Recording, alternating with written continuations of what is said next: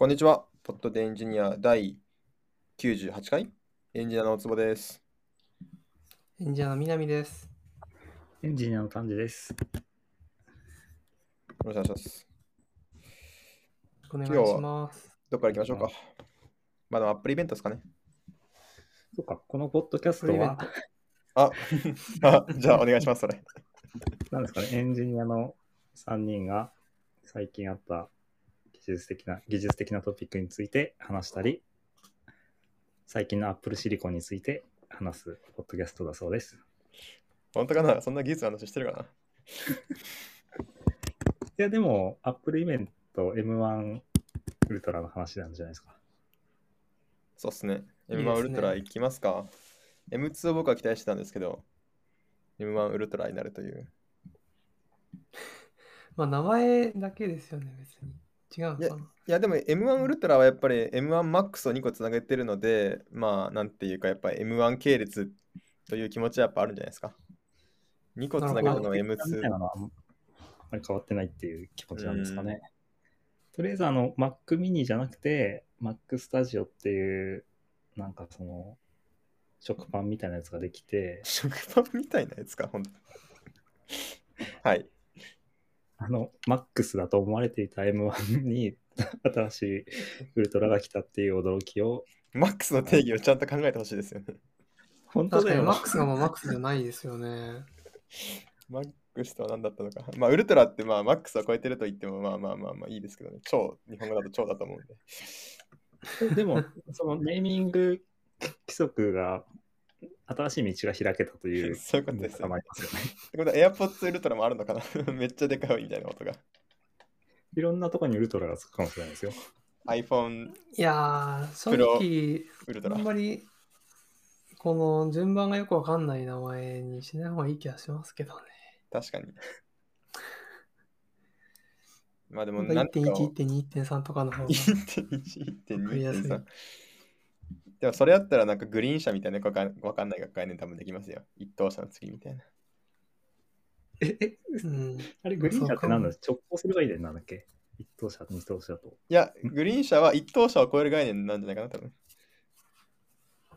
そういえばあんま二等車ってないですよね一等車、あれどっちだっけな？グリーン車は一等車なんだっけ？ちょっと調べよ船とかだとそういう区分がある気がするけどう。グリーン車。でもなんかグリーン車もいあのプレミアムグリーンって概念が今あって、よくわかんないですよね。ウルトラグリーンウルトラ、プレミアムウルトラグリーン車ができるかもできるかもしれない。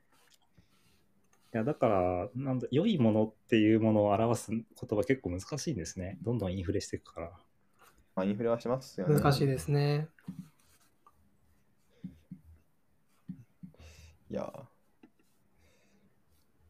なんかか、今回 M1MAX っていう去年出たすごい速いやつを 単純に2つくっつけてもっとすごいのができましたっていう いやこれ僕が頭悪く言ってるわけではなくて彼らがそう言ってるので まあそうですね。そうですね、そうですね。いや、でもなんか、その発想自体は結構自然というか、まあ自然でもないのかな。ちょっと僕、あの、素人ながらに喋るから間違ってたことを言ってるかもしれないんですけど、なんかあの、AMD がライゼンって持ってると思うんですけど、あれもなんか、ちょっと小さい単位の、その、なんですかね、コア、コアというか、プロセッサーをなんか複数組み合わせて、なんか一つにして、まあそれによってぶどまりを良くしてみたいなことをやってるみたいな話が確かあって、ちょっとどの世代のライデンの話か忘れたんですけど、まあなんか、それに似た話なのかなって勝手に想像しました。うん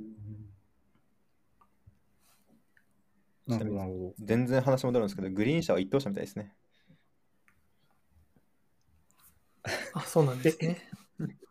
えイコールですか？うん後のグリーン車とかっていう表記をちょこちょこ見るんで、ちょっとなんかパッとググって感じだとなんか素人にはよくわかんないページが出ないんですけど、どうやらグリーン車が一等車のことっぽい。JR の中での一等車二等車みたいな名前がなんか何かの理由によってグリーン車と普通車に分かれたってことですかねだった気がするし、あ、でもなんか全然違う話で、なんか天皇が乗るやつが一等車で、しなんか庶民が一番いいと思ってるやつは実は二等車みたいな、そんな話もあった気がするな。でちょっとマジで、いろんなところで聞いた断片的な知識を適当に並べてるので、マジで何もわからない。まあ、結論何もわからないでじゃあ。何もわかりませんでした。じゃあ、グリーン車についてははい、以上でで。で、ライゼンの話なんですけど。えでもまあ、その一つの CPU っていうものの中にもう少し、えっ、と、サブモジュールみたいな単位があって、はいはいはい。それを組み合わせて、そのシステム的には一つの CPU に見えるやつを作るっていうのが技術的にはあるってことですよね。そうですね。なんか今、えっと、適当に見つけた記事を見ているんですけど、なんか AMD のその7ナノプロセスしていたライゼンのシリーズで、まあなんかシリ同じシリコンを1個だけ使ったものがライゼン3とか5とか7で、2個使ったものがライゼン9、4個以上がスレッドリッパーとか、なんかそういう形でその販売していたみたいなのが、なんか今読んでる記事だと出てますね。スレッドリッパーってなんか名前だけ知ってる強いそうで CPU すね。みたいなセトリ。パーもコア数めちゃめちゃ多い CPU ですね。で、なんか結局その一つのそのシリコンでたくさん、なんですかね、複雑なその、まあ、回路というか、を作ろうとすると、まあ、結構ムーまりが悪くなるので、で小さい単位だと、まあ、なんか割とちゃんと使えるものがたくさん出てくるから、まあそこから組み合わせで作る方が無駄まりは良くなるみたいな話だと認識してます。素朴な疑問として、どこまでそれって、あの、M1 ウルトラの場合は、マックスが2つみたいな感じに見えてるけど、それ4つができるのかとか、8個ができるのかとかって、なんか素朴な疑問としてありますよね。そうですよね。あとなんか、多分キャッシュとか制約はが分かれちゃうんじゃないかとか、結構そういう部分も気になるなと思っていて、なんかまあ、メリットデメリットあるんだとは思うんですよね。ちょっとどういうところにデメリットあるのか、僕も今パッとは言えないんですが、まあ、ただ、M1 ウルトラはまあ2個使うことにしたんですねっていうのが面白いポイントですね。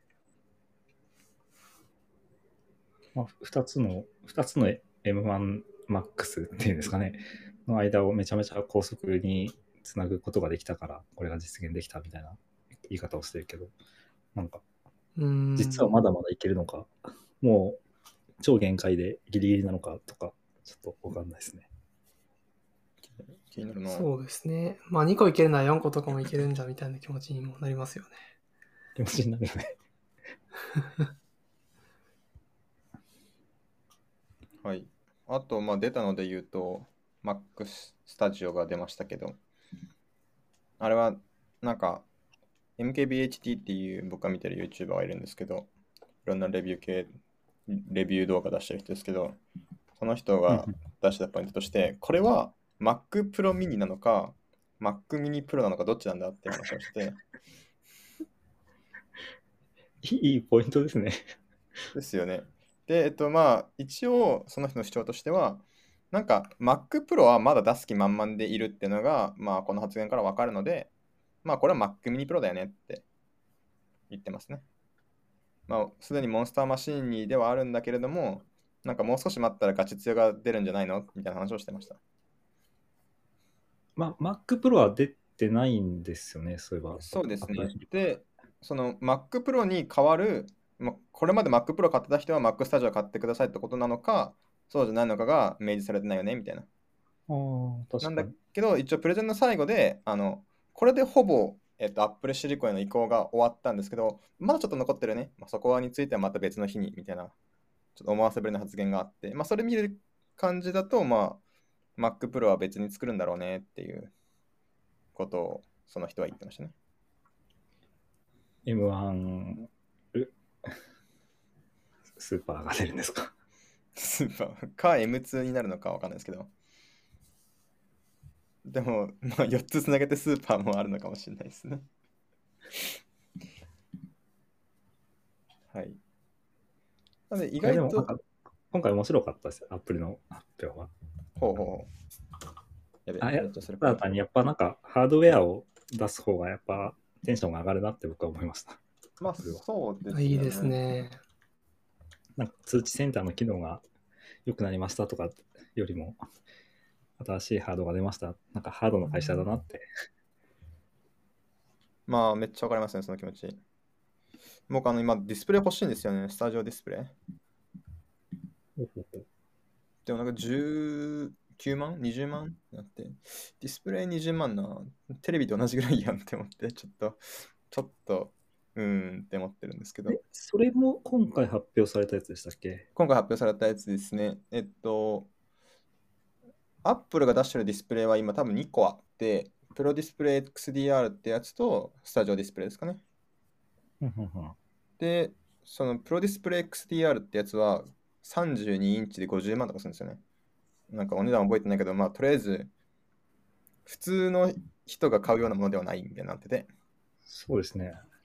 で今回出出たやつは20万なんで、まあ普通の人もワンチャン買ってもいいかもっていうお値段にちゃなってる。確かになんか自分が買うってこと全く思ってないから、全然し検討すら知ってなかったですね。まあでもさすがに高いですよね、20万は。なんか大坪君理論によると、はい解像度はまあ結構人間の網膜に対して十分だけど、はいリフレッシュレートは どんどん上がるんではないかって話あるじゃないですか。これはあの常に主張していきたい、そう、僕の予想です。もっとぬるぬるになるってことですよね。もっとノリノリになる。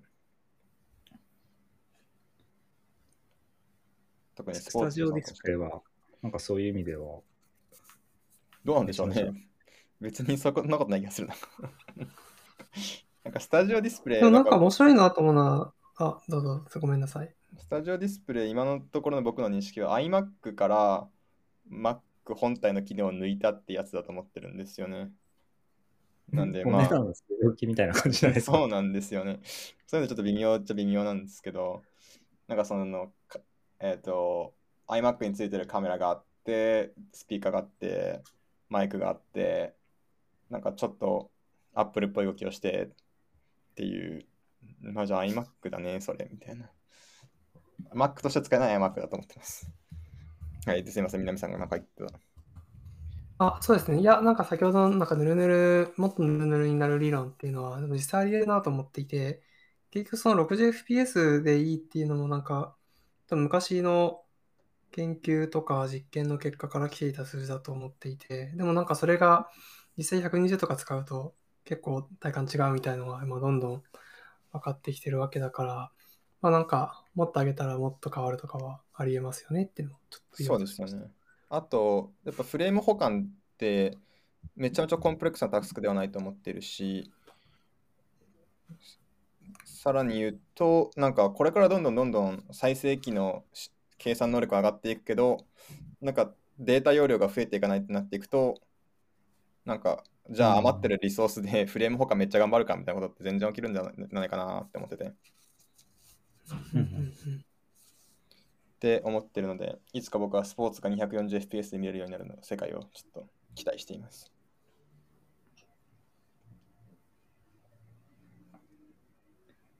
はい。あとは iPad とか iPhone SE とかあったけど、誰も興味ないかなっていう。まああんま興味興味がないです。興味ないっすよね。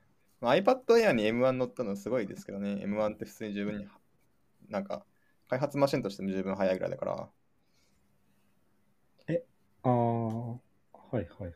あれ ?iPad Pro にはもう M1 乗ってて、iPad 今回 Air に乗新しく乗ったってやつでしたっけ？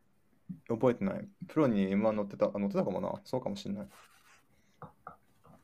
iPad に興味がなった。iPad とかにも載せていくんですね。ね。いや、いいですねうん。じゃあ、なんか、あれ、元とかって A 点とか、なんかそういう A なんとかみたいなの確か使ってたと思ってるんだけど、M シリーズみたいになっていくんですかね。みたいですね。なんか iPhone ってまだ A シリーズですよね。A シリーズですね。今回出た iPhone SE も思います。A14 かなんかが載ってて、実際、どれぐらいのサイズなんでしょうね、M1 って、面積的に、物理的に。iPhone に乗るサイズなのかな、一応。ああ、確かに。そもそもでかい。うん、ちょっと全然わかんないけど。M2 で小型化して iPhone に乗る。そんな未来もいいですね。まあ、結局やっぱ今回、なんかウルトラ、M1 ウルトラと、なんか Mac mini Pro と、なんかバカ高ディスプレイしか今回は別にニュースはないんじゃないですよね。まあまあ、そうですね。あの、ウルトラだけでもなんかいっぱい。ウルトラの中もそうですね。マジでネーミングどうかと思うけど。ちなみになんか今ちょっと調べていて、あのー、2つのそのコアをつなぐパッケージングの、なんですかね、仕組みの名前は UltraFusion らしいです。それアップルが言ってるんですよね。ですかね。え、あ、そうです。 Apple が、アップルが勝手にそう言ってるだけですよね。あ、そうです。そうですなんか、はいはいはいなんか各社の名前をこうこういうテクノロジーにつけてるっぽくて、僕今、 Ryzen の分もちょっと調べていたら、えっと、そっちは、なんかまた別の名前があるみたいですね。 Super Fusion なんですかね。あフュージョンじゃなかった。えーっと記事を見つけたんだが見失ってしまった。悲しい。まあ、僕が今一番欲しいものは AirPods Max Type-C バージョンなんで、ちょ今回はあんま興味ない回だったな。なるほど。あ、これかな？えっと、なんか IFOP っていう名前と GMI って名前がなんかあるらしくて、同じものを指すけど、なぜか2つの名称が存在するらしいです。IFOP。どういう意味なんだ Infinity Fabric On-Package っていうのと、 Global Memory Interconnect って書いてあります。僕今 IFOP で検索したらフランス世論研究所って出てきちゃった。俺じゃないな。僕も。そこに誘導されてしまった。えあ、でも、はいこれ、なんか台の接続の話とパッケージの接続の話があって、パッケージの接続はまた違う名前って言ってて、もしかしたら、パッケージの方がそのウルトラフュージョンに相当するものかもしれない。ー、なんか。僕もよくわかんないけど、まあ、なんかつなぐのって大変だし、そこは結構頑張ってる部分なんだなっていう雰囲気は感じました。確かに。じゃあ頑張ってるってことで。え、でもなんか、本当に AMD が同じ仕組みで2個4個もっととかやってるんだったら、アップルもやってもおかしくないなとは。2個、4個もっとっていいですね。うん。数で勝負なんですね。まあ単純にコア数増えて、ベンチは増える、増えるというか、スコアは伸びそうですよね。うんうんうん。そうですね。うん。まあ、アップルイベントそんなもんですかね。はい。はい M1 ウルトラでした。メトラでした。はい次は、あれ？この話したよな、多分。うんしこれした気がするからするっしょ。じゃあ、僕の宣伝1個いいですか？はい。宣お願い伝ですか？します。ちょっと最近作ったものがありまして、すごい。ちょっと前にちらって言ったか覚えてないんですけど、まあ、これも言ってみれば Apple つながりではあるんですけど、あのー、あ Mac アプリケーションに GraphQL で接続できるようにするものを作ったっていうのをちょっと自慢しに来たんですけど、え？Mac アプリケーションに GraphQL でそうなんですよ。全然わかんない。全然わかんないですよね。アプリケーションは結構わかんないし。えっと、その、まあ、 show note にちょっと書いたブログの記事貼っときますけど、ここに example で貼ってあるクエリ見ると、えっと、Google Chrome、自分のパソコンで動いてる Google Chrome のウィンドウのうち、インコグニートのものをリストしてきて、それの持ってるタブの URL 一覧みたいなものを例えば GraphQL のクエリで書くことができて、それを実行すると、その結果がその、まあ、GraphQL のリザルトとしても返ってくるよっていう、そういう仕組みを作りました。すすごいじゃないですか。すそう、そうなんですよ。ちょっと、これど頑張ってこから質。問したらいいのか分かんなくなってるんですけど。あれ、Chrome って Mac アプリケーションなんですね、まずは。あ、まあ、その、ま Mac、まあ、これで Mac アプリケーションっていうのは Mac で動作してるアプリケーションなので、そうですね。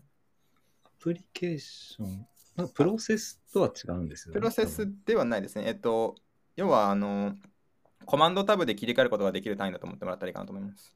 ははははは。なるほど、なるほど。という意味での Mac アプリケーションですね。あの、ドックに置けるものって思ってもいいかな。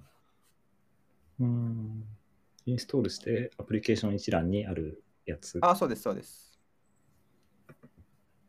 なんでプロセスよりもちょっと大きい単位ですけど、えーに対していろんな GraphQL のクエリが打てます。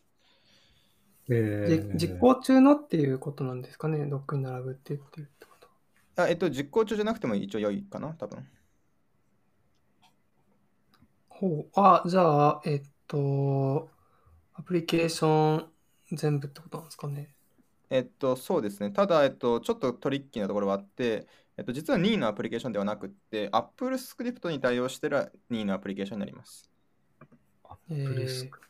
Apple Script っていう、なんかちょっとそのアプリケーションに対してちょっかい出すインターフェースが Apple が用意してて、で例えば、まあえっと、いろんなエグザンプルで使われるのは、例えば、えっと、iTunes のこの名前のえプレイリストを初めから再生してみたいなことを、えっと、スクリプトで書くことができるんですよね。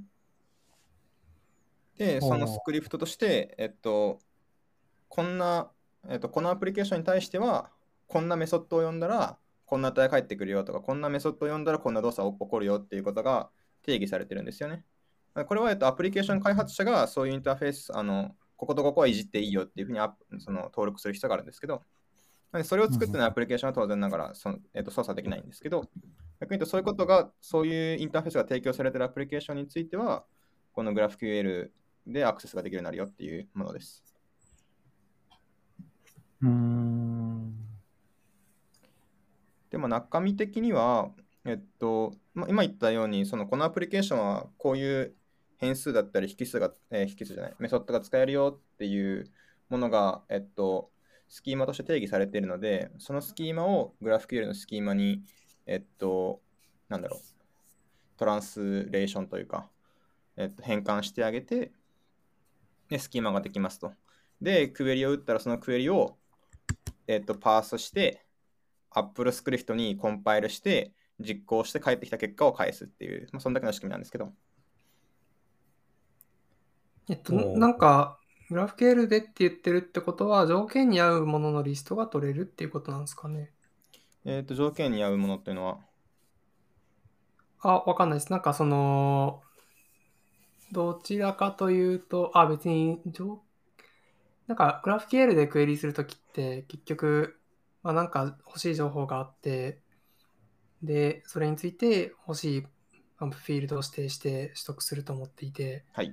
で、なんかまあ、すべての結果っていうよりかは、まあ、なんだろうな、一部の注目したいアプリケーションの注目したいフィールドの情報が欲しいのかなと思ったので、なんか、勝手に何かしら絞り込みを行うというイメージを今持っていまあ、はいはい、そうですね。それはその通りで、例えば、えっと、Finder の場合だったら、えっと、ルートのアプリケーションっていうオブジェクトに対して、Home っていう、えっと、プロパティが入ってるんですよね。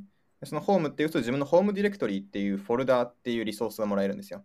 で、そのフォルダーっていうリソースには、えっと、Files っていうリソース、えっと、プロパティがあってって感じで掘っていくこともできますし、えっと、た。あ、ものによって違うんですね。あ、その通りです。はい。そのスキーマは。そのスキーマはあ、そうなんだ。なるほど。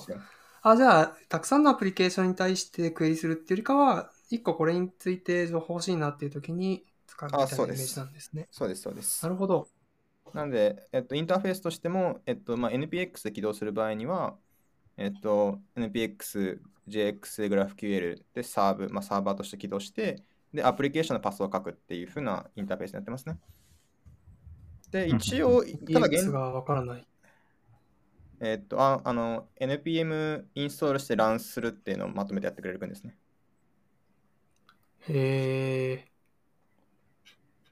で、僕とか全然 Apple Script とか知らない。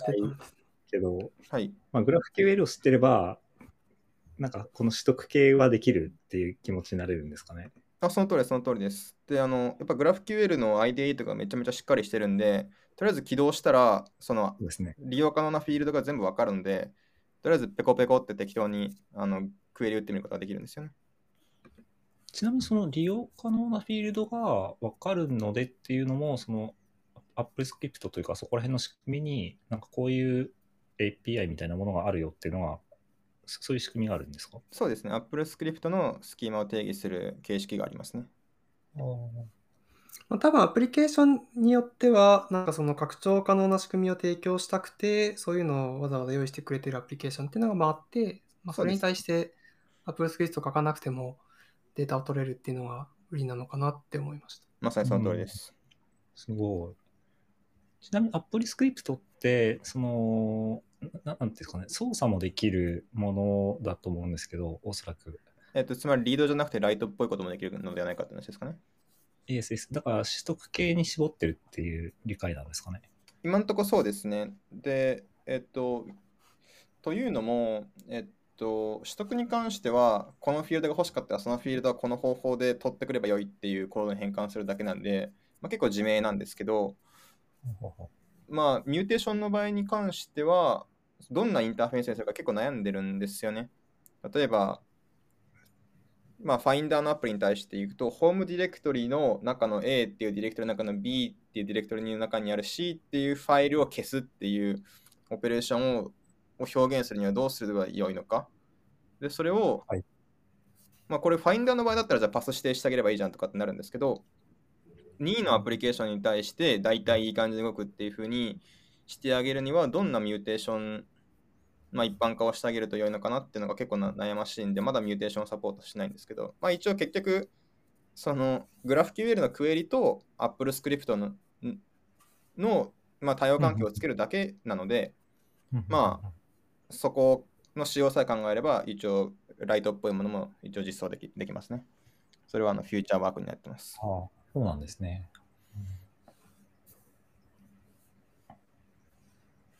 はい。えー、何やりたいかな？すごい脱線ですけど、NPX、いや、僕使ったことなくて、今、ちょっと、なんか調べていたというか、N- NPM のページを見ていたんですけど、なんかこれすごい強力ですね。すごい強ローカルにインストールしなくても実行できるとかすごい書いてあって、そうなんですよちょっ。と面白いなって思いました。なんで、えっと、ボイラープレートを展開するときとか、つまり新しいアプリケーションを作るときに、なんか最初のなあのなんか tsconfig とかパッケージ JSON とかのをいい感じで作ってほしいなみたいなときに、あ、このボイラープレートのコマンド実行しようみたいなことが簡単にできるんで結構便利ですね。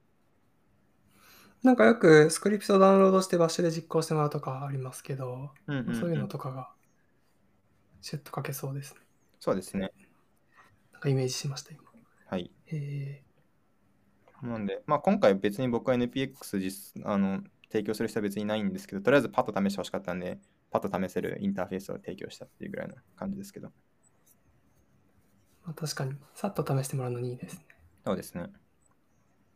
まあちょっと後でこの show note をまとめてる間に2人にはデモしますよ。あありがとうございます。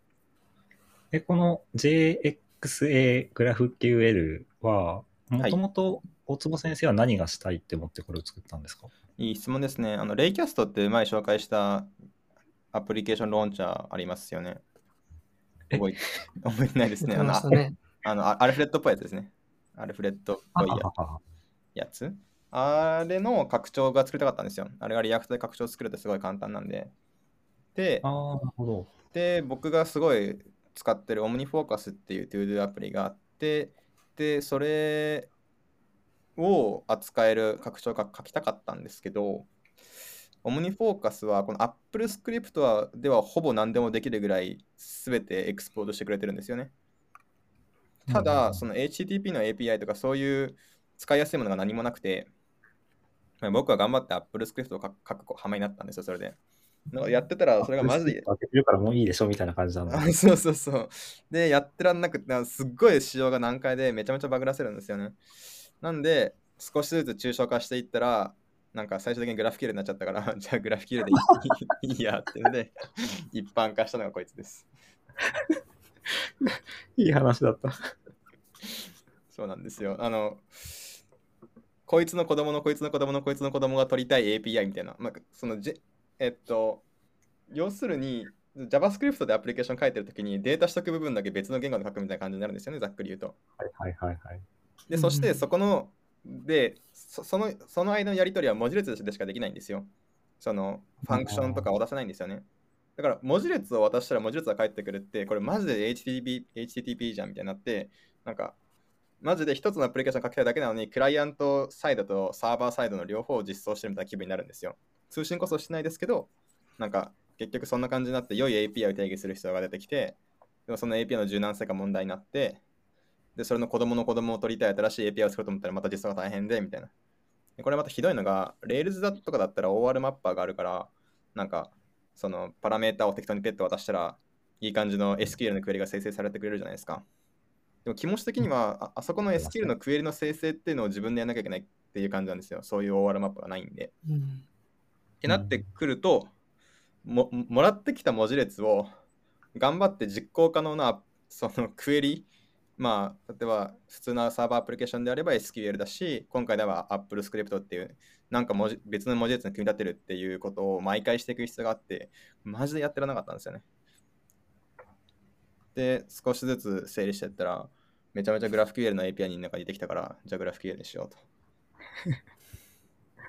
やりたいことを考えていたら、いいですね。そう。グラフ QL だった。最終的に GraphQL がはいできました。まあ、グラフ QL にしておいたら、グラフ QL のライブラリとかも使えるし、まあいいですよね。そうなんですよね。なんか、バリデーションとかは全部持ってくれるし、なんかプレイグラウンドみたいなものいっぱい提供されてるし、やっぱエコシステムに乗れるんで、すごい良かったですね。うん、すごいいいですね。はい。っていうんで、はい。そんなものを作って遊んで、グラフ QL 完全に理解しました。すごい。これグラフ QL の仕様って結構薄いんですよね。なんで結構読めるんですよ。そうですね。そう、あとなんか HTTP とかそういうところ仕様に入れてなくって、もうこういうクエリがあったらこういう挙動してなさいみたいなことが書いてあるだけなんで、そうですかっつって実装していくだけっていう。はい。いや、いいですね。はい。ぜひ遊んでみてください。はい。JXA、JXA グラフ QL でした。はい。あとはまあ、そんなもんですかね。そんなもんですか？アップルの話でしたね。アップルの話でしたね。なんか他にニュースあります？